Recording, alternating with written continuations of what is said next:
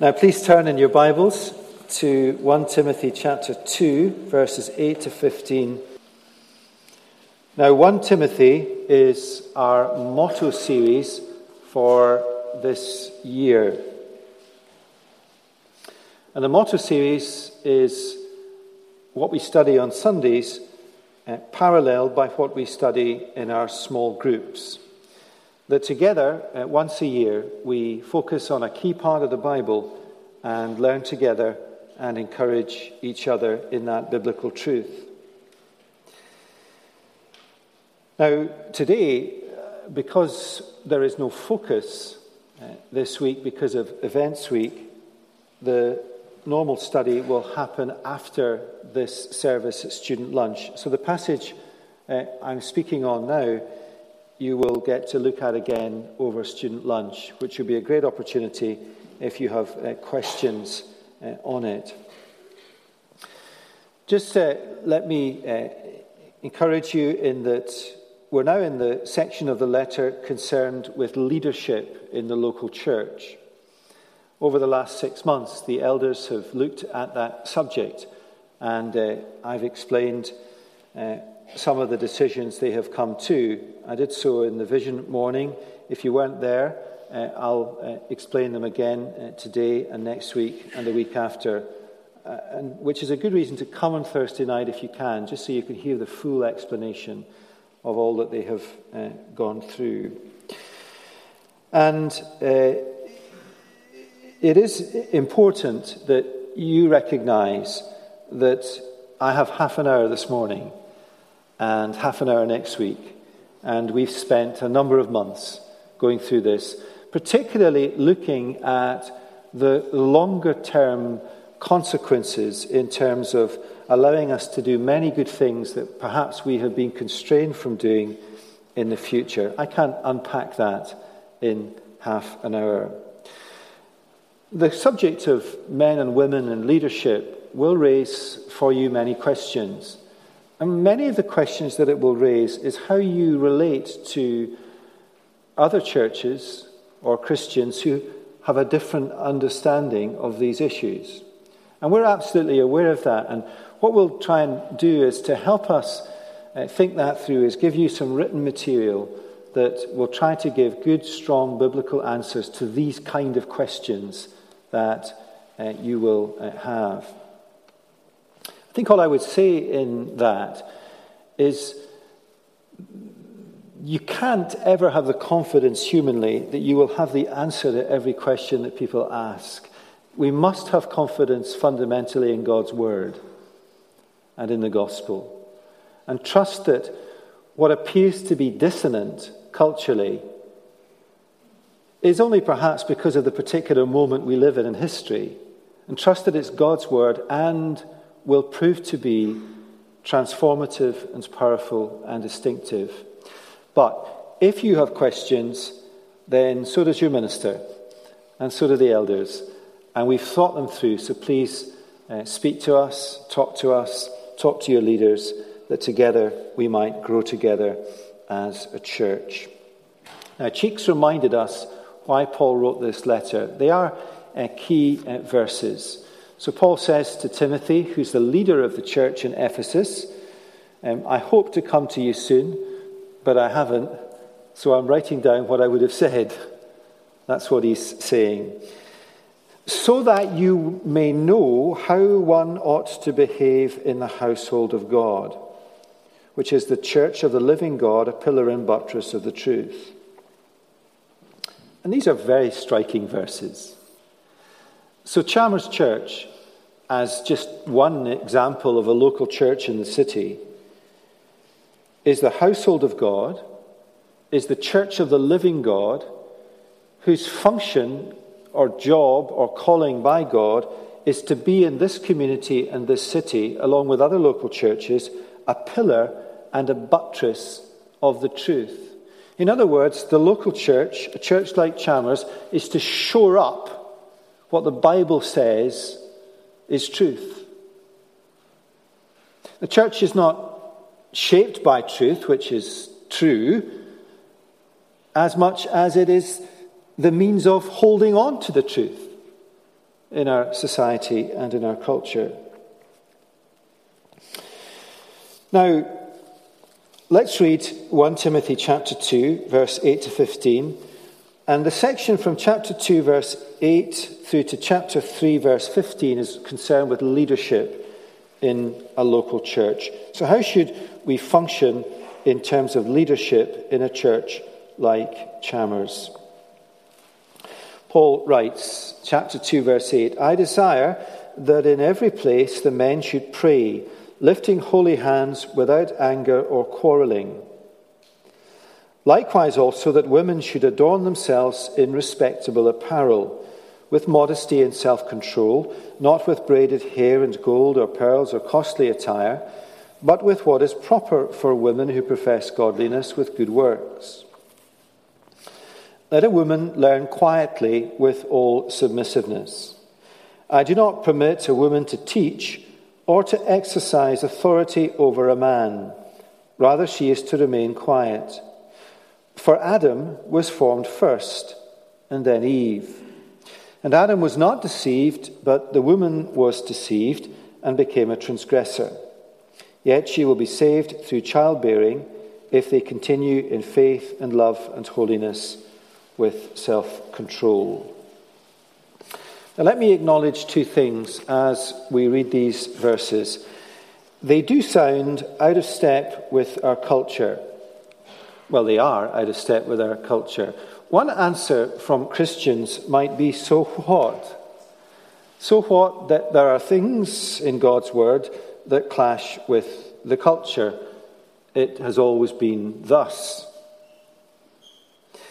Now, I think that is a, a fair question, so what?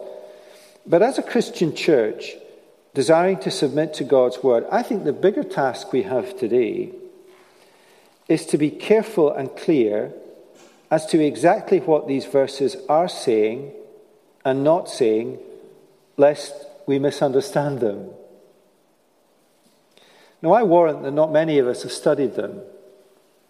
I warrant that not many of us have studied in depth the key New Testament letter on how we should structure ourselves as a church because of passages like this.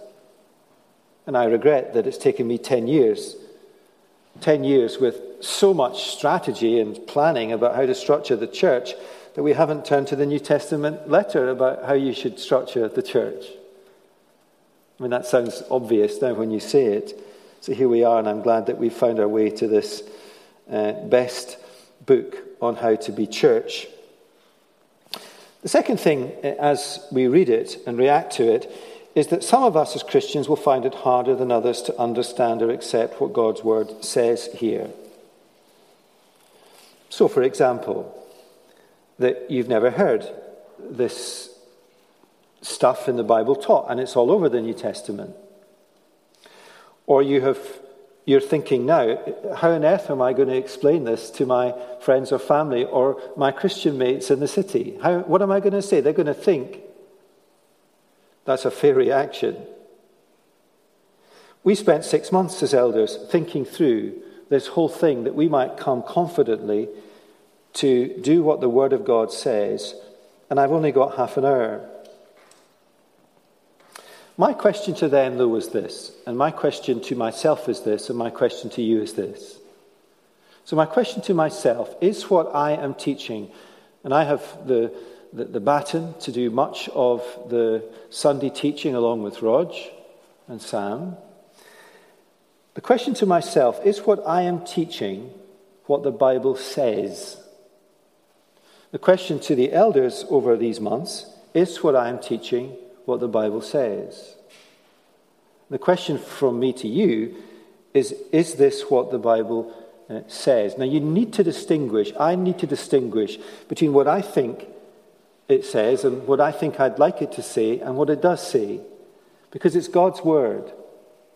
And it's the pillar and buttress of the truth.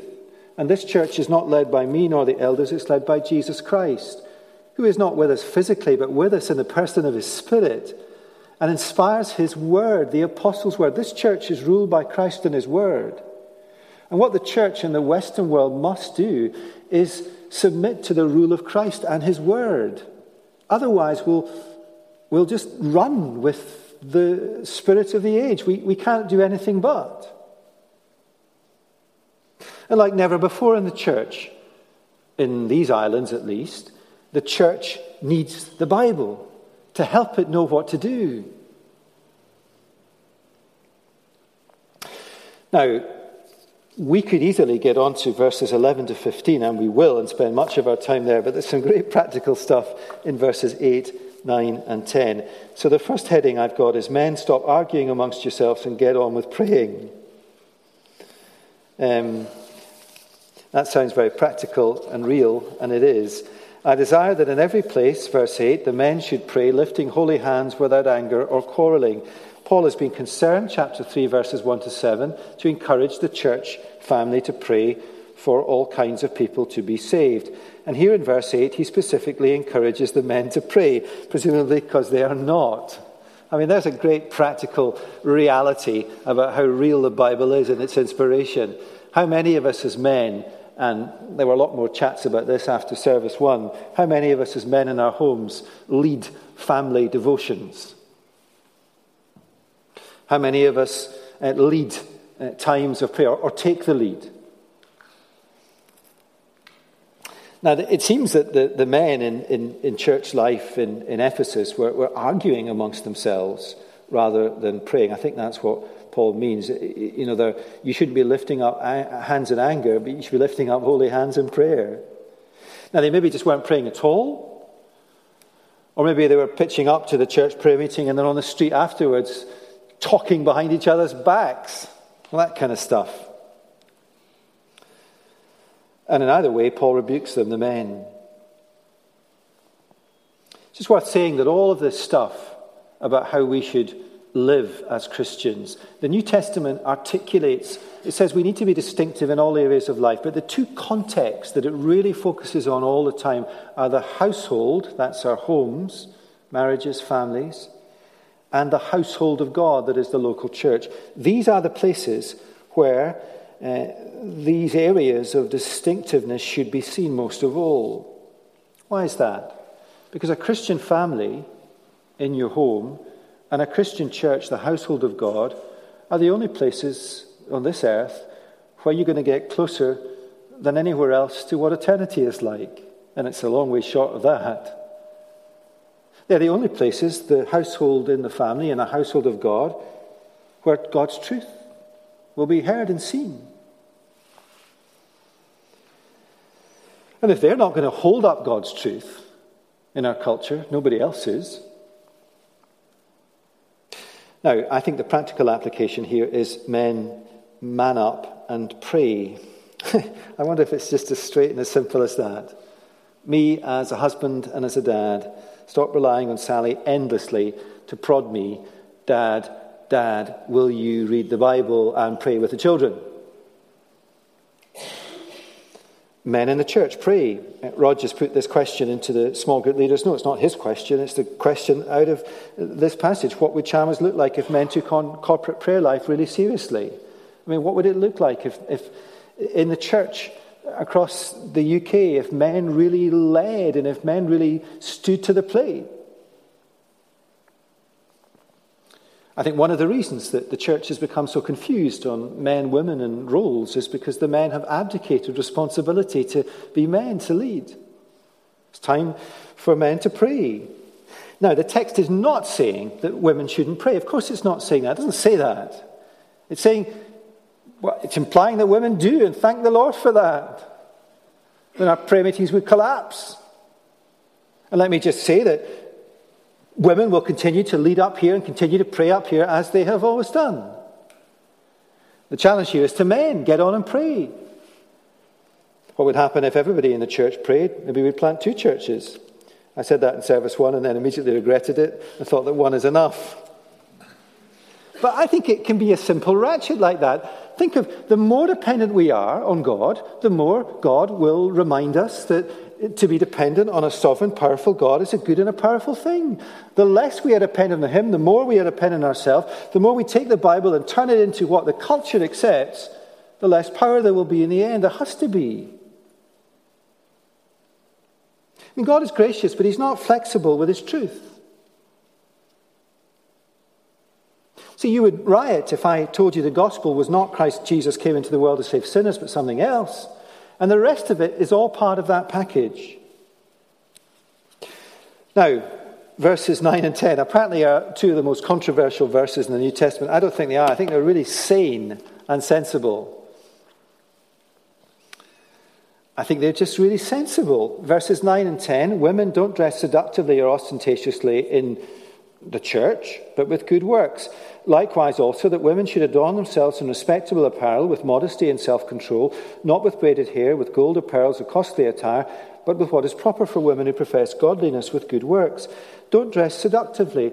I mean, just think of it. Think of uh, a woman standing up here singing, as many do, to help us, dressing in a seductive way. That's not good for the men in the church.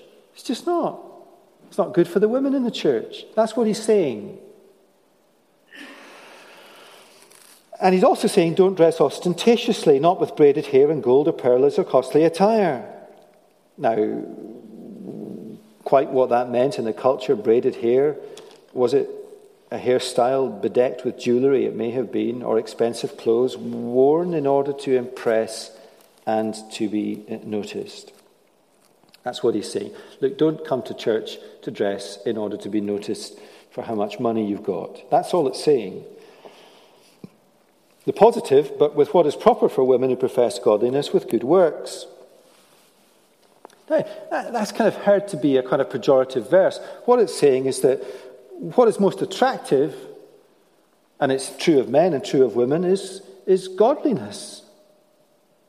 What attracted me to Sally, and I've said this before and written it down in a book, so it must be true, was her godliness. And her personality and looks and all that, but godliness is a very attractive thing. Good works, it's not a kind of dowdy thing. Good works are the expression of godliness. And there's a feminine expression of godliness and a male expression of godliness. And underlying all of this, the Bible's teaching is, is, is God made us men and women. And the richness of that. Now, this verse is uh, uh, uh, on women not dressing seductively or ostentatiously, but with good works are liberating. You don't have to worry about what you come to church wearing. But what it's not saying is this it's not saying that Christian women are to be dowdy, or that Christian women in their homes on a Sunday morning spend hours in front of the mirror working out what the appropriate, respectable apparel is for the church. It's not saying that at all.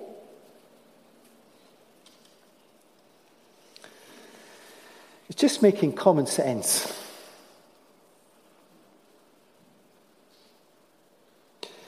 Let me just be quite clear as well. It's not saying that braided hair, gold, or pearls are a problem and that Christians sh- shouldn't have them. And this is important. It's the principle behind the, uh, the cultural expression of the. This is a cultural expression of a principle in Ephesus. You know, braided hair, then gold or pearls.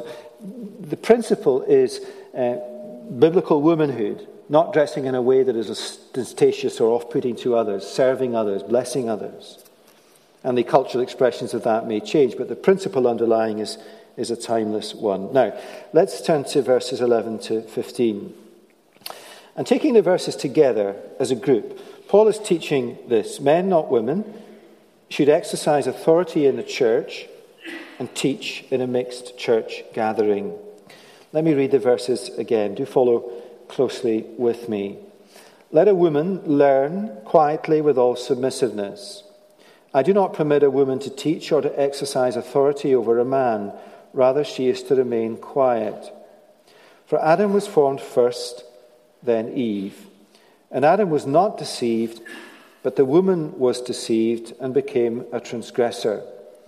Yet she will be saved through childbearing if they continue in faith and love and holiness with self control.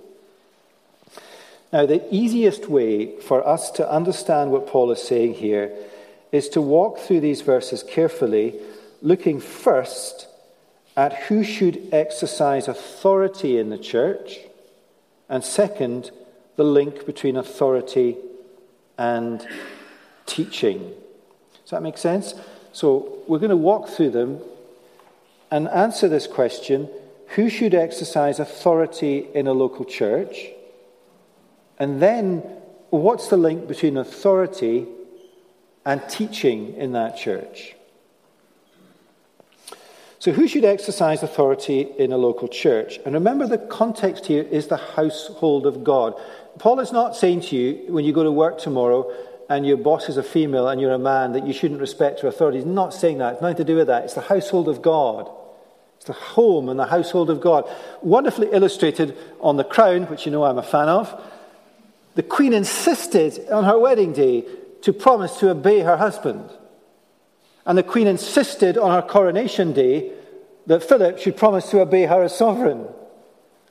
One's marriage, the household, the other one is work. And that balance is exactly right.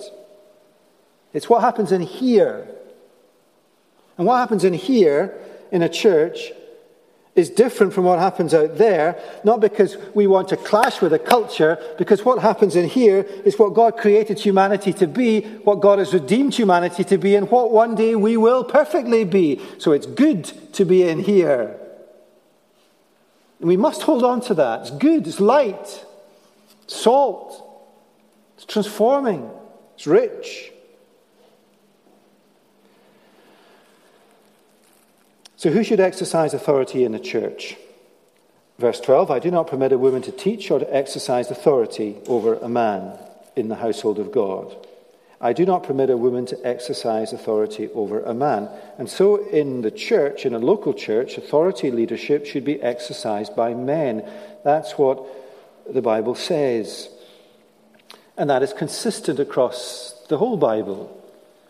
And uh, one of the uh, bits on the, the, the, literature we'll give you is to show you that it's consistent. I can't do that now. I don't have time to do that. Now, the big question for us to consider is this Is this a principle that in a local church authority should be exercised by men? Is it a principle that applies today? Or is Paul writing into a particular cultural context, first century Ephesus, and what he says is no longer applicable today? And that's a question of interpretation and of application. Now, somebody might say to you, You interpret the Bible this way, I interpret it differently. You're not I don't want you to be interested in my interpretation. I want us all to be, as a church, preachers included, interested in how the Bible interprets itself. When you have a question like this, is he speaking about a timeless principle or is he speaking about a cultural issue at a particular point in time? I want the Bible to help me answer that question. I mean, I wouldn't trust me if I were you. I don't want to turn to a tome on the shelf that says, this is the latest scholarly opinion on how you answer that question. I want the Bible to help me. And does the Bible answer the question here? Well, look what it says. I do not permit a woman to exercise authority over a man. That's verse 12, verse 13. For Adam was formed first and then Eve. Adam was formed first and then Eve. And what Paul says to Timothy Timothy, you've got my letter in this hand. Pick up Genesis 1 and 2, my description of creation in your other hand, and, and, remember that Adam was formed first and then Eve, and that's a, a summary statement for Genesis 1 and 2. In other words, in the church, a local church, authority, leadership should be exercised by men because that's the principle, that's the pattern God established in creation. It's a timeless principle, as applicable today in the 21st century in a church like Chalmers as it was in the first century in a church like Ephesus. Now, I think that's the only way you can interpret this. The only, the only thing you can do otherwise is get into the whole realm of saying, well, God now speaks to us in new ways. Or God has His Word, but now there's something else, and God speaks to us in ways that lead us on from His Word for our culture. Now, that sounds plausible, but you know, it's a bottomless pit. Where do you go with that? It leads you to think, well, is God saying stuff today that contradicts his word? Not ever if he makes the point in his word that this is a creational principle. And he nails this in, in, in, Ephesians, in 1 Timothy. He goes back to Genesis. Now, in the Bible study notes that Roger's done, and they're really great and helpful, and I know how much you're benefiting from them, Rog will take you this week in your small group into Genesis 1 and 2, and then into Genesis 3, so that you're going to see where this all comes from in Genesis. I don't have time to do that. Let me just give you the case from Genesis 1 and, and 2. This is what Paul is saying. Look, this is a timeless principle because of these things. Go back to Genesis 1 and 2, and you will read of two things. Number one, equality. Equality. Equality between men and women in creation. Men and women share equally the image of God. That is affirmed right through the Bible. In redemption, men and women share all the benefits of salvation equally. Here's a great New Testament verse There is neither Jew nor Greek, there is neither slave nor free, there is neither male nor female, for you are all one in Christ Jesus. That's a powerful verse. Equality in creation, equality in redemption. The Lord Jesus could not have gone more out of his way in what was a patriarchal, chauvinistic, male dominated world that is the first century to choose again and again model disciples who were women. The most important event in all of human history was witnessed by women who were not credible witnesses in the time. Every person I look at this morning, male or female, Jew or Greek, slave or free, is equal, fully equal, as a child of God, as a co heir of the glorious inheritance of the new creation. Everybody in Chalmers is equal. Now, the second principle in Genesis 1 and 2 is complementarity. That's a big word, and it's hard to find a better word. Biblical complementarity. What, what that means, let's just cut to the chase. It means that men and women are different, and these differences are complementary to one another. That's what it means.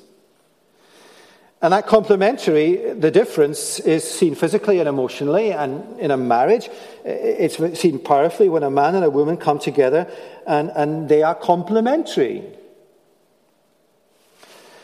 But also embraced within complementarity are the different roles for men and women. To men is given the responsibility to lead, and to women, uh, the, uh, God has given them uh, the responsibility to submit to that uh, male uh, leadership. And that's what complementarity is. So, in a marriage or in a home, when the man takes the lead and the woman submits to that male leadership, there is complementarity. And in the church, when men take the lead, when men take their responsibility and women submit to that leadership, there is complementarity. It works, it's unity, it's God's pattern for the household and the household of God. It's God's church. Of course, this is so dissonant with our culture. All you need to do is travel with me in time 100 years ago, and it wasn't this issue. Or get on a plane and go to the other side of the world, and it's not this issue. The Bible transcends culture. And it tells you when it does, like here, when it takes you to Genesis. It's a principle that's timeless. And again, the uh, complementarity of men and women is affirmed right through the Bible. So we've all seen in our culture how uh, the household marriage is affirmed and defended right through the New Testament. And so also is complementarity, the different roles of men and women. Here's a very powerful New Testament verse. Um, I'd love to, to tackle this just as a separate talk. Um, 1 Corinthians 11:3. But I want you to understand, Paul says, that the head of every man is Christ. The head of a woman is her husband, and the head of Christ is God. Isn't that striking? How could I be absolutely sure that complementarity with respect to the difference in terms of roles with men to lead and women to submit to that lead is a timeless principle? I would look for the Bible to take me to Genesis. I would look for the New Testament to affirm that principle, as it does. But it goes further than that. The Bible takes us beyond creation into the very heart of the Godhead to say there is both equality and complementarity in the Godhead Father, Son, and Spirit. So are the Father, Son, and Spirit equal? Of course they are. Are the Father, Son, and Spirit different? Different in the sense that one is the Father, one is the Son, and one is the Spirit, yes. But is this other aspect of difference, that is headship and submission in the Godhead? According to God, it is. Listen again.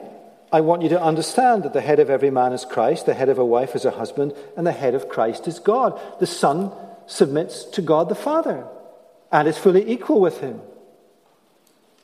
Now, I find that very powerful and very persuasive, and I find it very moving and good and humbling.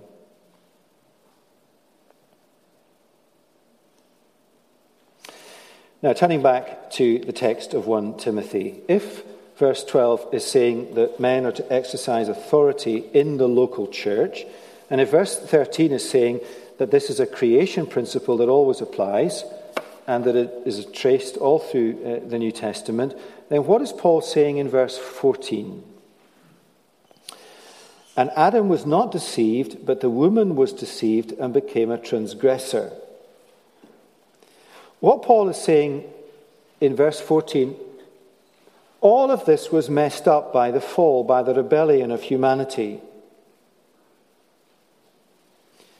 That's what he's saying in verse 14. And again, in the Bible studies, they will take you to the text of Genesis 3. Now, his point in verse 14, and this is where we need to be clear what it's not saying. It's one of these verses that, if we just listen to it, it just sounds. Paul is not saying, he couldn't be saying, because he'd be contradicting himself. And remember, it's Jesus through his apostle who is speaking. He's not saying that women are more gullible, devious, or sinful. You don't find Jesus saying that, do we? He's not saying that. Or that women are responsible for the fall. Rather, what he's doing in verse 14, there's one issue I have with the apostle. I wish he just kind of stretched it out a bit more. And he's very succinct very succinct in, in verse 13 that takes you to Genesis 1 and 2, and he's very succinct in verse 14, which takes you to Genesis 3, which is why Roger's unpacked it a bit, taken us to the text of Genesis 1, 2, and 3. What verse 14 is saying is that God's created order is turned on its head in the fall. So, what's God's created order? That God created uh, humanity, men and women. God is over them, exercising authority over humanity, men and women that men were to exercise authority over women, and humanity, men and women, were to exercise authority over the animals. And in the fall and rebellion, everything is reversed. The serpent, the animal, deceived the woman, Eve, who deceives the man, Adam, and therefore Adam and Eve together, man and woman, reject God's rule. Everything is turned on its head. And is that not an apt description of fallen humanity? Everything is distorted. And we're seeing that in our culture more and more the further retreat from order to disorder with everything turned on its head. Even to the extent now that God did not create men and women. They're fundamental things. Now, just to show you from the Bible, which interprets itself, that Paul does not mean God's apostle does not mean that women are more gullible, devious, or sinful. He himself makes that clear in Romans 5 and 12. He puts the blame firmly at man's door for their lack of responsibility to lead. It is Adam who is culpable in Romans 5. And Genesis 3 22 to 24, it is Adam God holds responsible in the garden for his failure to lead.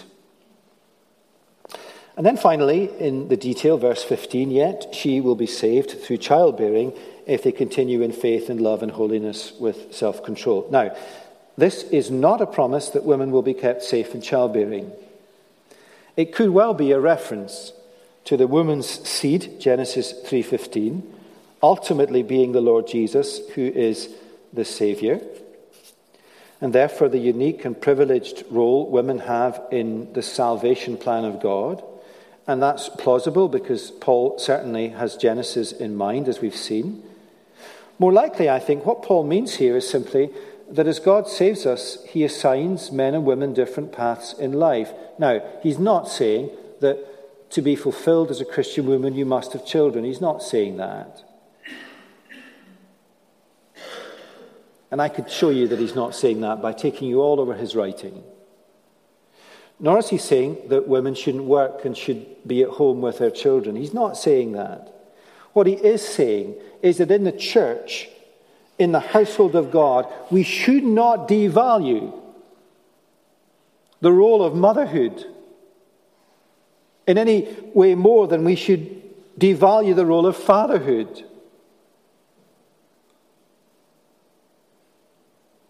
If that's God's path for you, walk in it. What strikes me more in the church is not when you say to somebody, you know, the classic question you ask, What do you do? When I answer that question, silence always ensues. What do you do? If you ask a woman that question, she'll say that she works in this or that. And you know, the women who are anxious in the church in their response, Well, I'm, I stay at home with the kids as if that's something that's lesser. Lots of women work and are wonderful mums. Lots of women take time out and work in different times. People should not be embarrassed by that calling in life. It's a rich and a wonderful one.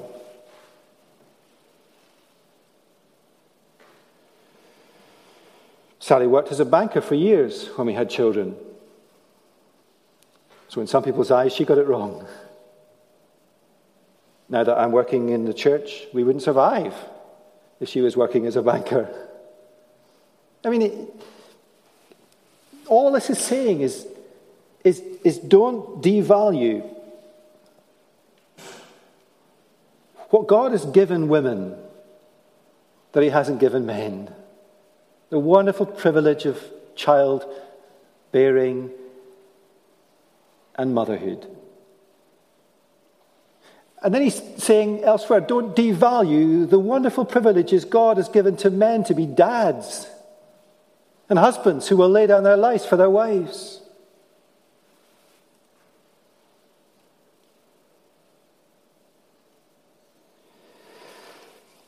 Now, let me summarize. We've been looking at who should exercise authority in the local church in a place like Chalmers. In a local church, authority leadership should be exercised by men. That's what the Word uh, of God says. It's His church, His household, the pillar and buttress of His truth. And it is for this reason that the elders in Chalmers, as those who exercise authority in the local church, have made the decision that elders should be men. They came to that decision as a group. That group had men and women in it let me encourage you, and it's not for me to unload the discussions in that room, but it was remarkable to listen to these godly women encourage the men to step up to their task and the women to step back, acknowledging what the Word of God says. And I want to commend them publicly for the extraordinary commitment not to do what their minister says or what the majority said, but to do what the Bible says. It's such a powerful thing. And I want to promise you as a church that these decisions will prove to be significant for us as a church, as God will show us in innumerable ways how that will liberate more and more people to serve in giftedness within the church. Why? Because we've done what God's word says. Now, in the time we have left, and uh, you're doing brilliantly to, to keep up with this. I want us now to just draw the link, and much more on this next week and the week after the link between authority and teaching. What's the link between those who exercise authority in a local church and Bible teaching? What's the link between those who exercise authority and those who teach the Bible? Read with me verses 11 and 12 again. Let a woman learn quietly with all submissiveness. I do not permit a woman to teach or to exercise authority over a man. Rather, she is to remain quiet. Men, not women, should exercise authority in the church, and men, not women, should teach in a mixed church uh, gathering. Let me immediately anticipate a question some of you guys, the students, will ask in student lunch. What about at CU meetings when women teach? That's not the church. It's not the household of God. It's not, it's different. And just tuck that away, and if you want to follow up on that, you can. within the household of God. Men, not women, should teach when the church is gathered together. Why? Because God's word says it. That's important. But why does God's word say it? The reason is, and there's a rich theology across the New Testament to say this, that Jesus Christ leads the church. Jesus Christ leads a church like Chalmers through the word he inspired his apostles to write, the scriptures of the New Testament and the Old Testament they affirm. Jesus Christ leads the church through his word, and therefore the supreme authoritative activity in the life of a local church is when the church is gathered together under the teaching of the word that is the rule of the church. That makes sense? Therefore, as we'll see next week, elders in the church should not just be men, but should be godly men and men who are gifted teachers of God's word. And that's something that the elders who are men need to search their hearts on. It doesn't mean to say pulpit preaching, it means you can't be an elder unless you can sit down and explain to somebody the gospel or teach someone or lead a Bible study or refute error. Because that's how you lead in a church. It makes sense, as we'll see next week, that if the Lord Jesus, the chief shepherd, leads his church through his inspired word, then those in earthly leadership, the elders as under shepherds, should lead by teaching his word. So men, not women, should exercise authority in the church, and men, not women, should teach in a mixed church uh, gathering. Now, what is a mixed church uh, gathering? Well, what we are doing now, gathered together as a church family in Sunday services. And that's the pattern here and always has been. In terms of other contexts in church life and who should be teaching, that is something the elders will give further thought to over the coming months. The key thing for now is to get the principle clear. I would be, I mean, I think hardly anything will change in the life of the church. I mean, what we're doing is effectively this. I think what will change is that we'll see many more men and women who have the gift to teach teaching in a lot more places in the church. I think what will change is that we will have a rich and full women's ministry in the church. I think what would not surprise me is that we appoint a woman to the staff of the church over time. Because suddenly the, the guard is lifted and we can talk and wrestle through these things. I think we'll turn again and again to Titus and we'll have older women teaching younger women across the church. And we'll see younger women grow. And then the men will say, Shouldn't we be doing that too? And the men will man up and older men will teach younger men all over the church. They'll be rich, complementarity and unity. The one thing I can say to you as a church, particularly those of you who are older and have been here for more than 10 minutes, none of you are allowed to leave this year. I, I can't stand another year of people moving away. Okay, you've got to stay. You know as a church that when you do what God's word says, the church doesn't fall apart. You know that through and through. You'll never forget it. Now, what is God's word not saying here? It is not saying that women should not have a teaching role in the life of a church, nor is it saying that men who are gifted to teach, who are not elders, should not have a teaching role in the life of a church. It's not saying that. It's saying that women who have the gift to teach, as many do in this church, are not, it's not saying they're not to use these gifts. A gift from God is to be used, but in ways and contexts that are appropriate and do not undermine the God given responsibility of men to lead. So, for example, Paul's instruction to Titus to the older women to teach what is good and to train the young women. Eunice and Lois are commended for teaching Timothy, their son and grandson. In Acts, Priscilla stood at Aquila's side correcting Apollos. They're like two small group leaders working together. Paul endorses women praying and prophesying in the church. Prophesying, what does that mean? It's, in, in, it's intelligible biblical insights. Think of a small group when men and women share intelligible biblical insights. Would it be, uh, is it wrong for women to do that? No, Paul says it's not. It's right. It's good. Women praying in church, prayer meetings, up here on a Sunday, reading the Bible. Yes, but that's not the authoritative teaching ministry of the church, which should be in the hands of men, because to men is given the authoritative leadership in the church. Now, uh, let me wrap up. Men, stop arguing amongst yourselves and get on praying.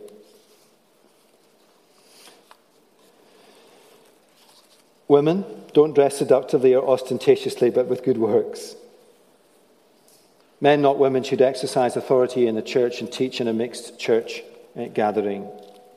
Now, as I said at the beginning, the elders have spent a number of months working carefully through 1 Timothy chapters 2 and 3, looking at leadership and authoritative teaching in the church. My question to them through that process was Is what I'm teaching on church leadership what the Bible says? And that is how we came to a mind as elders, because we agreed this is what the Bible says. And my question to you is the same. And the question of your small group leaders to you is the same. Is this what the Bible says? And that is such a fundamental question. And it's such a vital question to the church in the Western world today.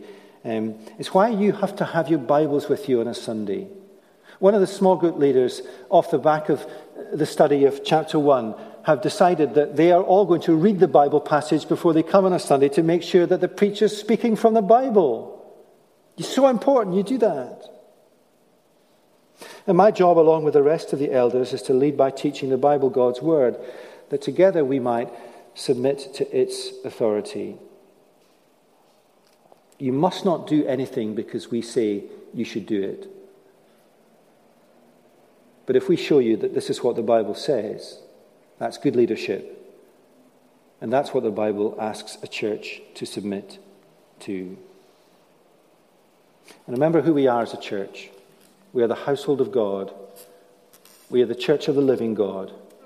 And it's down to us to buttress truth in our culture for the generation that follows us and the generation that follows them. And unless we do that as a church across this country, know, the Holy Spirit that we long for to come in reviving power just doesn't have stuff to work with. And it will all fall apart.